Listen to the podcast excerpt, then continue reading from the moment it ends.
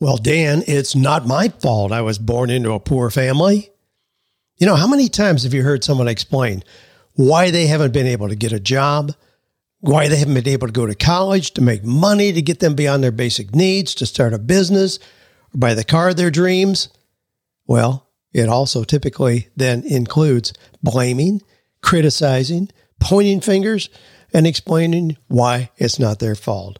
Well, I'm going to tell you about a little boy who defied the odds against him.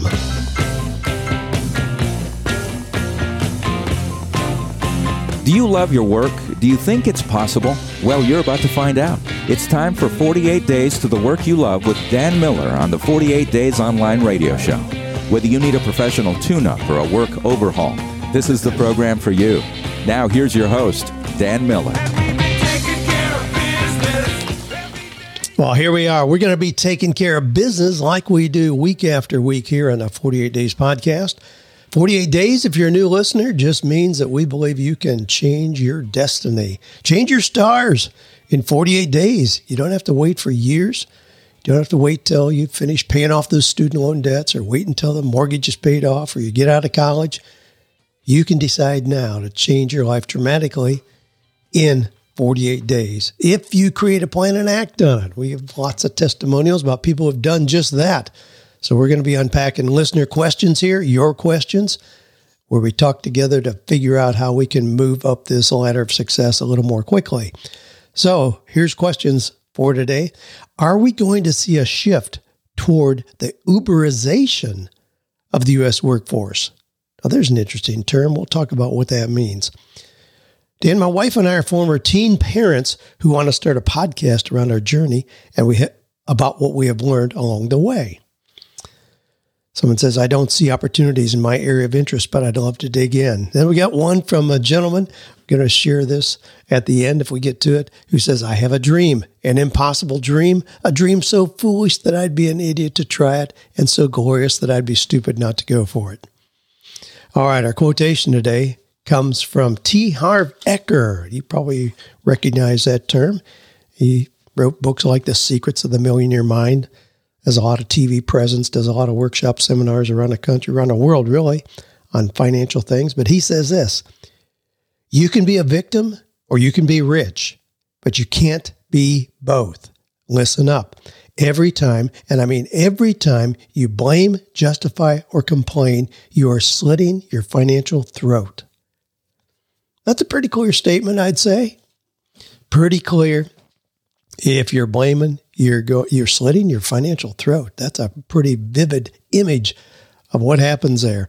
Uh, T. Harv Eker did a testimonial or an endorsement rather for one of my books, No More Dreaded Mondays. I just pulled it off the shelf to remind myself what he said. And he said, as every millionaire knows, you'll never gain wealth and financial security by working in a job you hate. No More Dreaded Mondays provides an inspiring roadmap on how to find meaningful work and financial freedom.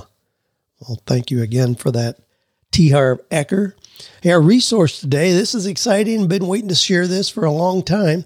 Resource is this. I'll give you the URL. I'll give it to, again to you here in a little bit, but this is it. If you go to 48dayseagles.com slash experience. Now it has to be 48 Days Eagles. 48 days takes you to another another place. But 48dayseagles.com slash experience. Now, what that is, and what we've been so excited to announce, is that we're going to be doing some 48 days meetups around the country. You all requested it. Everybody's eager to get together again. A lot of people are missing the fun events we used to have at our property up in Franklin, Tennessee, where we had the sanctuary and we had people eating mulberries and walking nature trails and going on zip lines and a lot of things that created experiences there. We're going to fire those up again and begin a lot of help from you, the listeners, about places we can do these. So we've got these lined up now in Keller, Texas. I'm going to be in Keller, Texas on March 9th and 10th. Going to be in Franklin, Tennessee, April 27th. And then right here in Sarasota, Florida, August 10th and 11th for our bigger conference that we're titling Will It Fly? Now, those in Keller, Texas and Franklin, we're limiting to 48 people. So those are just kind of regional meetups. They're going to be shorter and um, Uh, so we're limiting the size of those just based on places that we're going to be having those. So jump in there. But uh, it's been a delight to see those. We just released that and uh, have people signing up to come into those. Uh, Tom Ziegler reached out to me and said, "Hey, you're going to be in my neck of the woods. What can I do to to help serve you, help make that a great event here in Texas?" So we may have some surprises for you along the way. But jump into those and go to 48dayseagles.com/experience. Now, those again are going to be regional meetups in Texas and Tennessee. And then the one coming up here in August is going to be our major event for the year. I am so jazzed about that. We're going to be holding it at the Carlisle Inn, which is a beautiful conference center. We've got the whole conference center to ourselves for that. It's right next door to the Der Dutchman restaurant. I don't know if you've ever heard of that, but they're pretty famous for their Amish cooking, the amazing food that they have. I told the people I'm working with at the hotel, the conference center, that I wanted everybody to have that buffet experience that they get at, at the Der Dutchman. And they said, well, instead of having everybody go stand in line, because it's always crowded to go through there, they'll replicate that entire buffet, set it up inside the conference center lobby for our attendees. I am so jazzed about that. So we're going to have other things as part of the experience. You're going to leave with some goodies, some other surprise goodies that we're going to have ready for you to take with you. And we're going to end the day on Friday with our version, really, of Shark Tank. We aren't going to use that terminology. We're going to stick with Will It Fly? We're going to have a panel there to review. Now, you'll put in an application. Once you register for the event, you'll have an opportunity to apply for four or five of the spots that we'll choose then to have people present real business ideas. And we'll have a panel there of people who are prepared to invest in your company. Now, I'm not talking about with play dollars and just have a fun time. I'm talking about with real dollars. We have real dollars set aside for this. And I'm talking, you know, I mean, I'm not, not talking $50 million, but we'll, you know, have access to $250,000 for good ideas if, in fact, we choose to invest in those. So if you want a chance at that, hey, that's going to be an awesome time together. We're going to sing together. We're going to eat together. We're going to play together. We're going to grow together. We're going to invest together. But uh, that's going to be a, a primary focus for it, us this year, that being August 10th and 11th. So again, just check it out, 40dayseagles.com slash experience and get your spot to come to one of those events. All right. Now, I told you I was going to tell you about a little boy who defied the odds, who didn't point fingers of blame about his situation. That little boy's name is LeBron James. Now, as I'm recording this, I'm recording this on February 8th. It'll be a couple days before it goes live, but on the 8th, which means last night, February 7th, LeBron James broke the all time NBA record for points scored. Now, up until last night, that honor was held by Kareem Abdul Jabbar, who was at the game last night to congratulate LeBron in this uh, historic moment.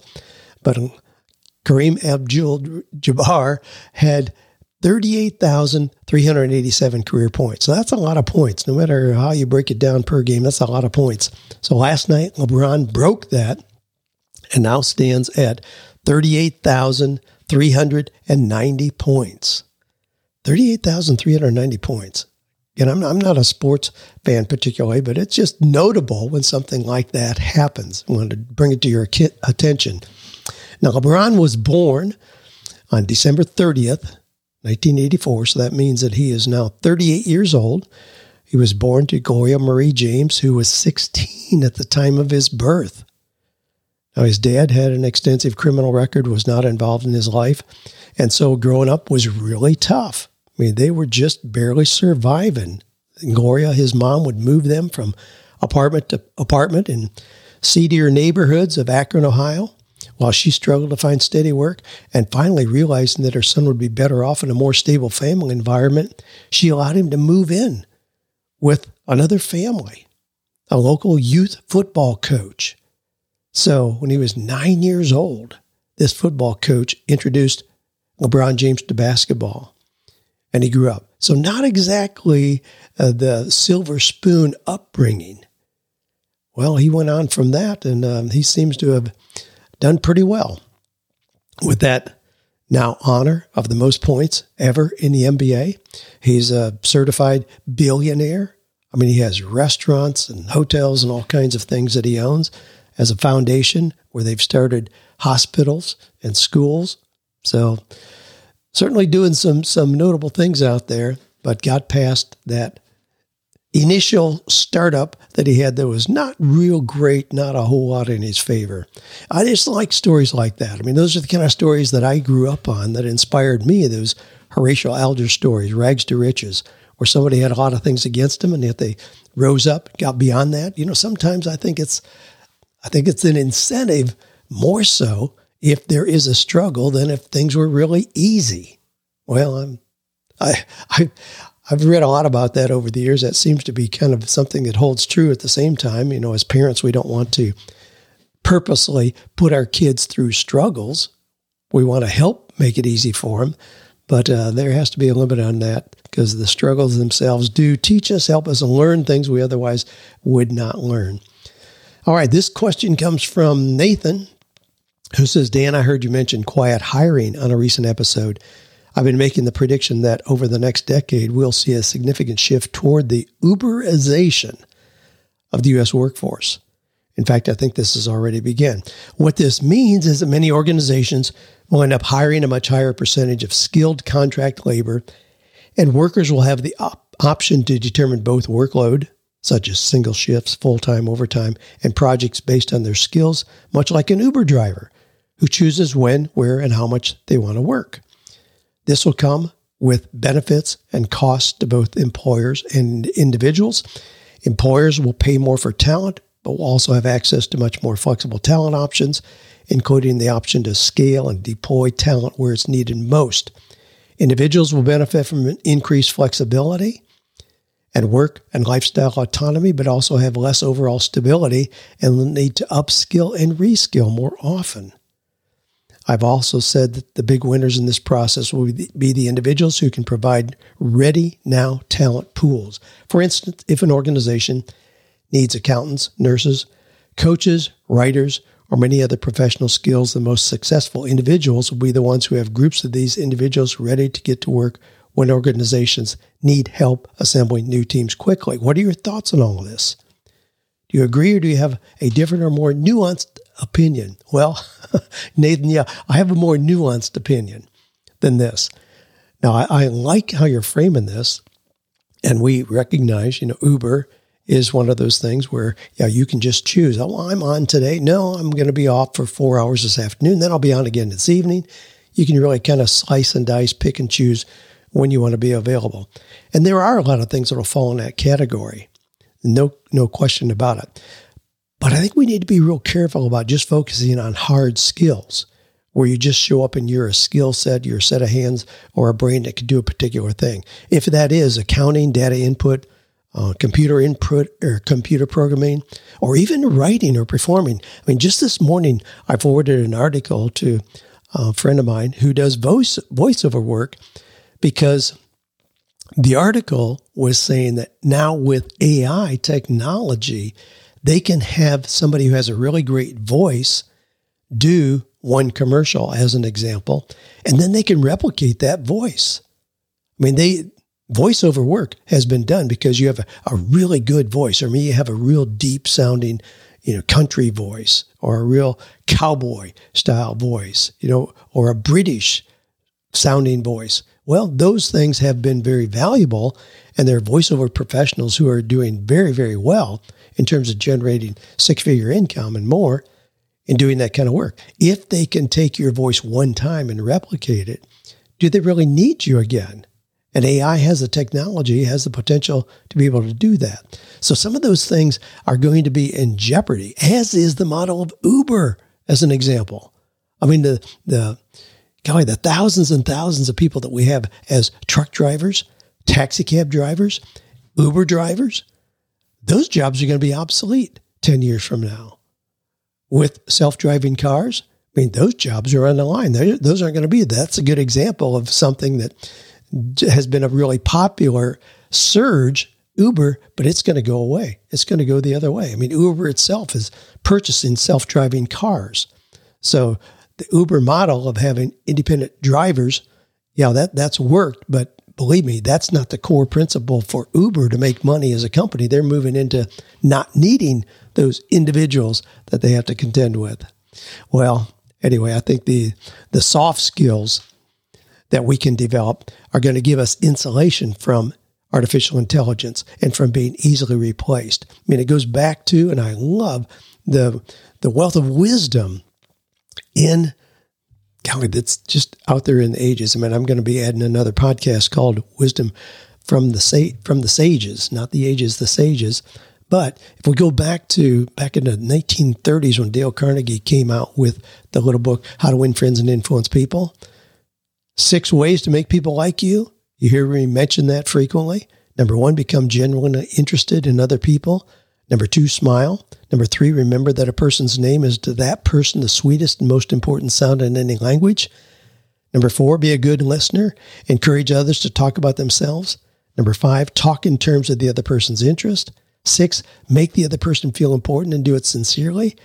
I think those things are going to be more valuable than high level technical training as we move into this next season. You know, my son and I, Kevin, who has the Self Helpful podcast that now has over 62 million downloads, uh, last month at 650,000 downloads just in last month, we just did an interview uh, just this week. And it, he titled it Transactional Relationships and How to Earn the Right to Tell or Ask Anything. But it deals with this. I'll put a link to that in our show notes today, a link to the interview that I just did with Kevin, where it goes more deeply into that and into the things that I think will make us less vulnerable, I guess, less vulnerable to all these changes. The things that are going to give us a higher insulation and security. And it's not in the hard skills, it's in the, the soft skills. So, in answer to your question, Nathan, yeah, I, I do take a more nuanced approach to that. I think you're on the right track in terms of trends, but I don't think they're going to be long lasting in terms of providing real security for anybody who is looking for that in the workplace. All right, Josh says, Hi, Dan. My wife and I are former teen parents who got married and are now grandparents in our 40s. We want to start a podcast around our journey and what we've learned along the way. With over 25 years of lessons learned, how do we know where to start? The beginning, where we are currently, maybe topic based, I know you'll have some great advice. Confused in Canton. Well, thanks, Josh, for your question. I mean, you can experiment with just telling your story. Incidentally, when it comes to podcasting, I mean, you know, I love podcasting. I love the medium. After having been on live radio, I love pod- podcasting. And they're very popular. We now have over 4 million podcasts. So there's a very competitive environment out here to get listeners. There's a whole lot of options for people who are listening to just take their pick and pick and choose what they want to listen to. But there's still opportunities there. There's no question about it. But you got to be clear on why it is you're doing it. You got to be clear that it's a medium that fits you well. So don't try to just force it if it's not something that you really enjoy. It's not a have to for anybody. But if you and your wife really enjoy it, you communicate easily back and forth, have a nice, you know, back and forth with you and your wife, then certainly experiment with it. But you can experiment with just telling your story you can compile resources for other parents. Uh, you can invite guests on to share their perspective. You can review books on parenting. I mean, there's a lot of options that you can experiment with. And a way to make sense of a podcast is not to just give information, but to lead your listeners to take action in some way. Now, here's here's a process when I when I talk about podcasting. There's kind of four steps in that. Number one, attention. Who is this for? Number two is engagement. Can they talk to you? Number three, trust. Will they go with you? Number four, permission. Do they want what you offer? See, that's the process that if you have a successful podcast, it's part of a journey for your listeners to take them to something. Now, I'm going to give you a couple links here that will certainly help you. I mean, so much so I mean, oh, three days from now, you can be an expert in podcasting and really see what you want to do with what you're presenting here as your situation now.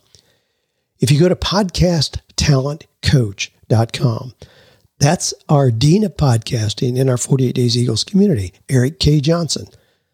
Ton of resources there.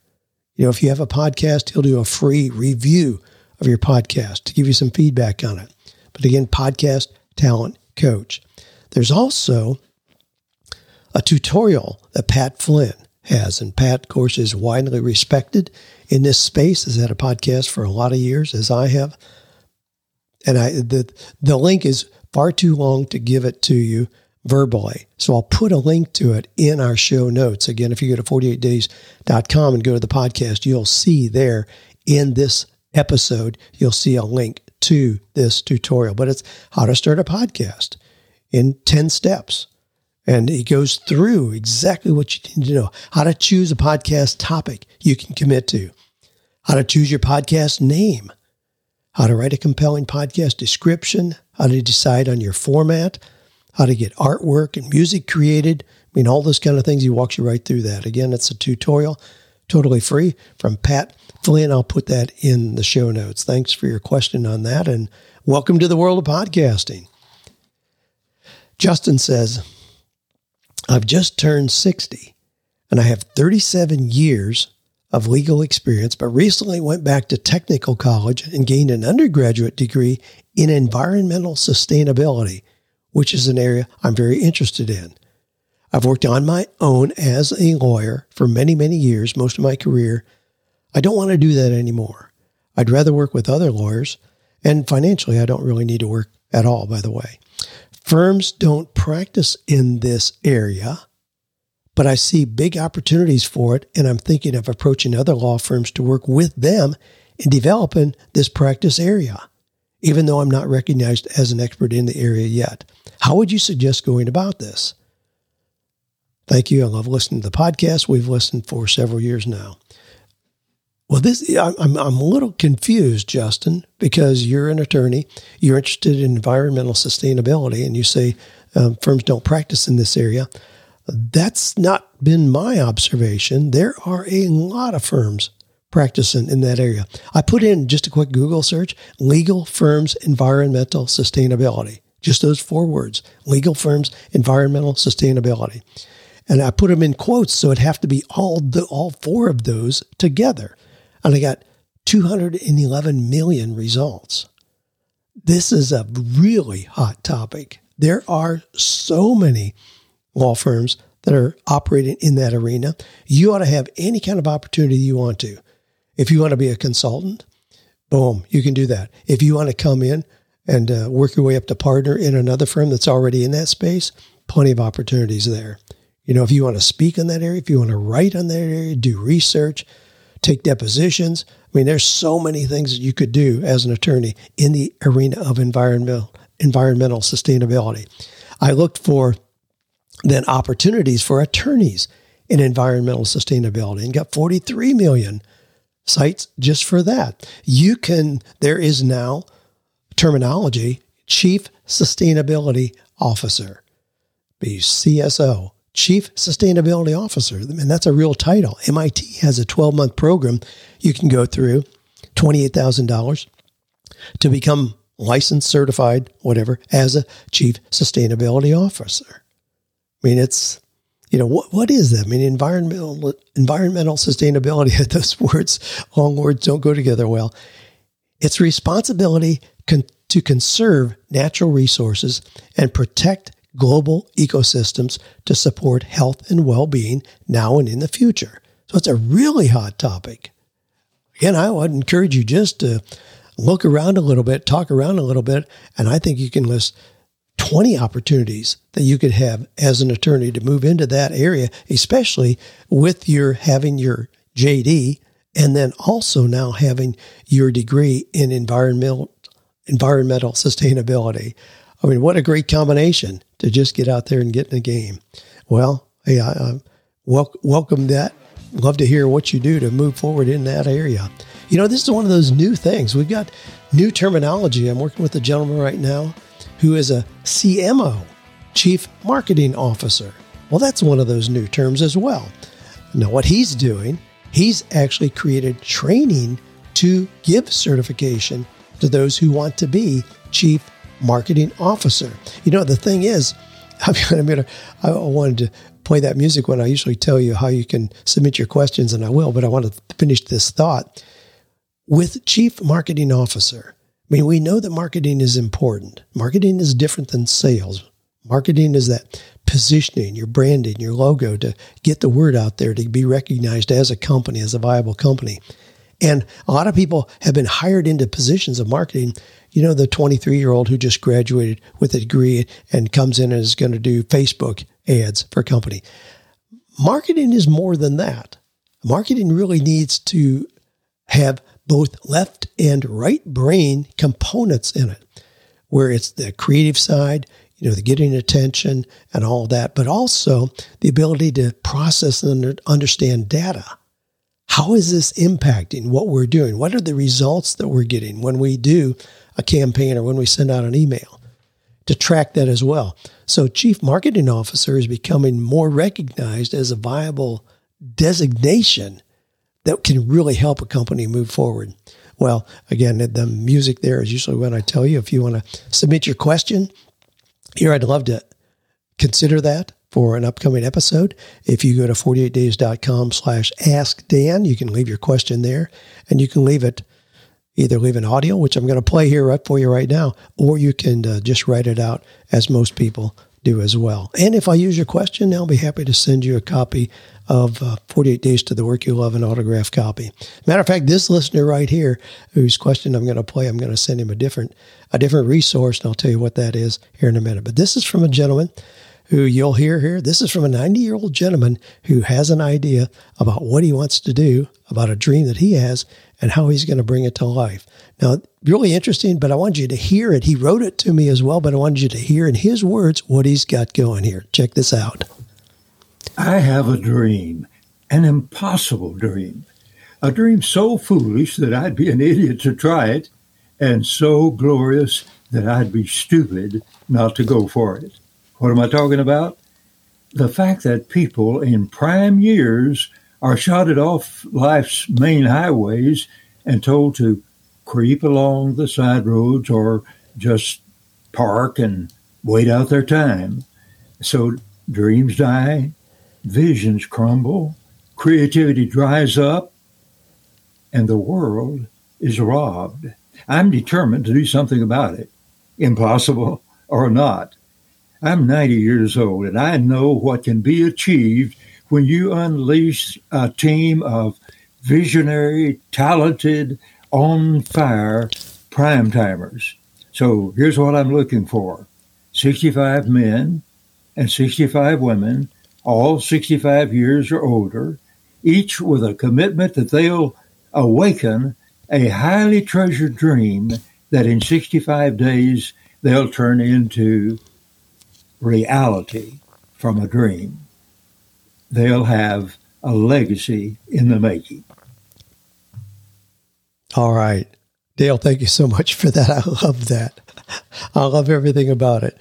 You uh, are saying that the fact that people in their prime years are shunted off life's main highways and told to creep along the side roads.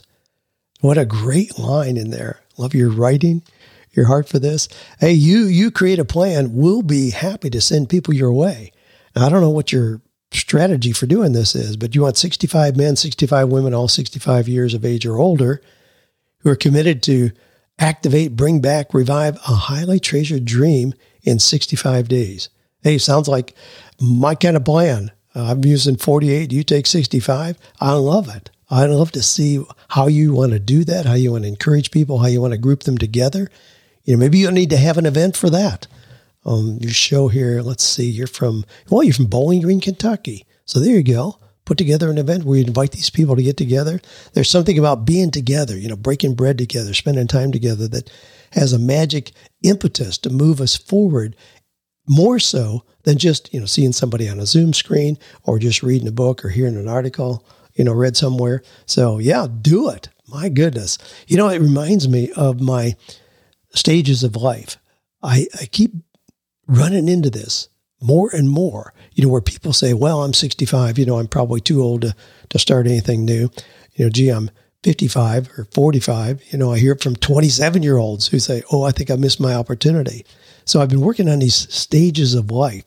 And I'll just kind of lay them out here again real quickly. See what you think of these. I've, I've put these out before and I always get a lot of response back from people who feel like they're kind of missing their opportunity. And I don't mean to imply these are hard lines where you either did it or you didn't. I think we can float back and forth across these. But in essence, and I'll kind of wrap up with this, I think in the, I, I, I titled each decade. So the 20s are learning. This is a decade where you try lots of things to see which ones motivate you. This is often called a critical decade in which we establish spending saving patterns, make relational, educational decisions that will direct us for the rest of our lives. So that's the 20s. And in the 30s, I call experimenting. This is a decade, 10 years, where you sort out your interests to eliminate the ones that don't fit who you are. The 40s, I title mastering. This is a decade where you focus on those things you've kept after your experimenting process, developing your skills and becoming an expert in something. The 50s then are reaping. This is a period where you reap the rewards of the decisions you've made in the previous decades and create systems to reach your highest earning potential. 60s are guiding. This is a decade where you mentor others with the wisdom you gained in prior years and leverage your major life message. 70s, leaving a legacy. The decade where you put things in place to live on when you're no longer here. You're recognized as the elder, the sage, the contributor of wisdom. Then the 80s, maximizing your zone of genius. The decade where you spend 75% of your time doing the one thing you do best. Majority of your duties have been eliminated, delegated, or systematized. And then I go into the 90s, savoring a life well lived. This is a time to reflect on memories and seeds planted. Enjoying a sense of transcendence, moving beyond physical reality. Time to enjoy rich relationships and the anticipation of eternal peace. Well, that's where Dale is, already in his 90s, savoring a life well lived, and now looking back to help those that are a little farther behind him move forward. Wow, I love that. You know, when I put that out there, and ask people, you know, what has been your experience about moving through these stages of life?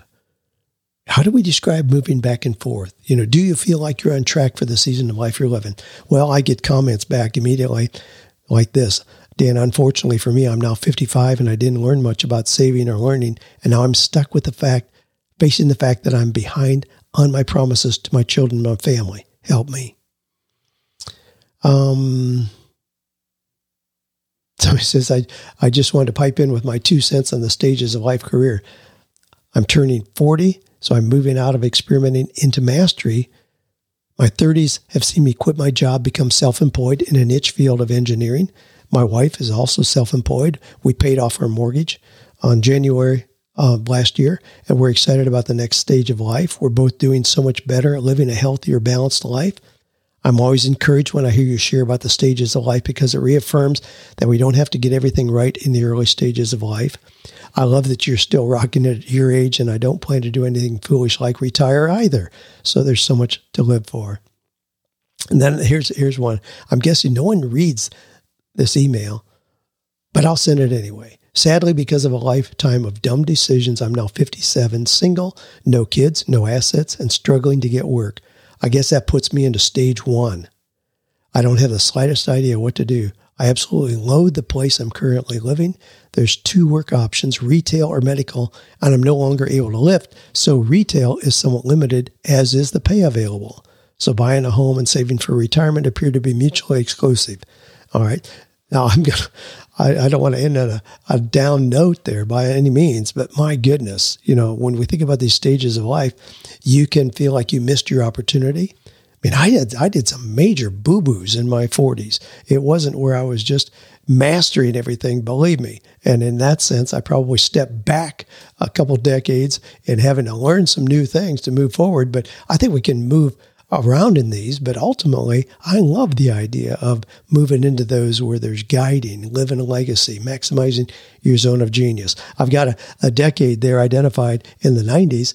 I probably need to add add another one to that at least because more and more people are becoming centurions. They're reaching 100 years of age and more.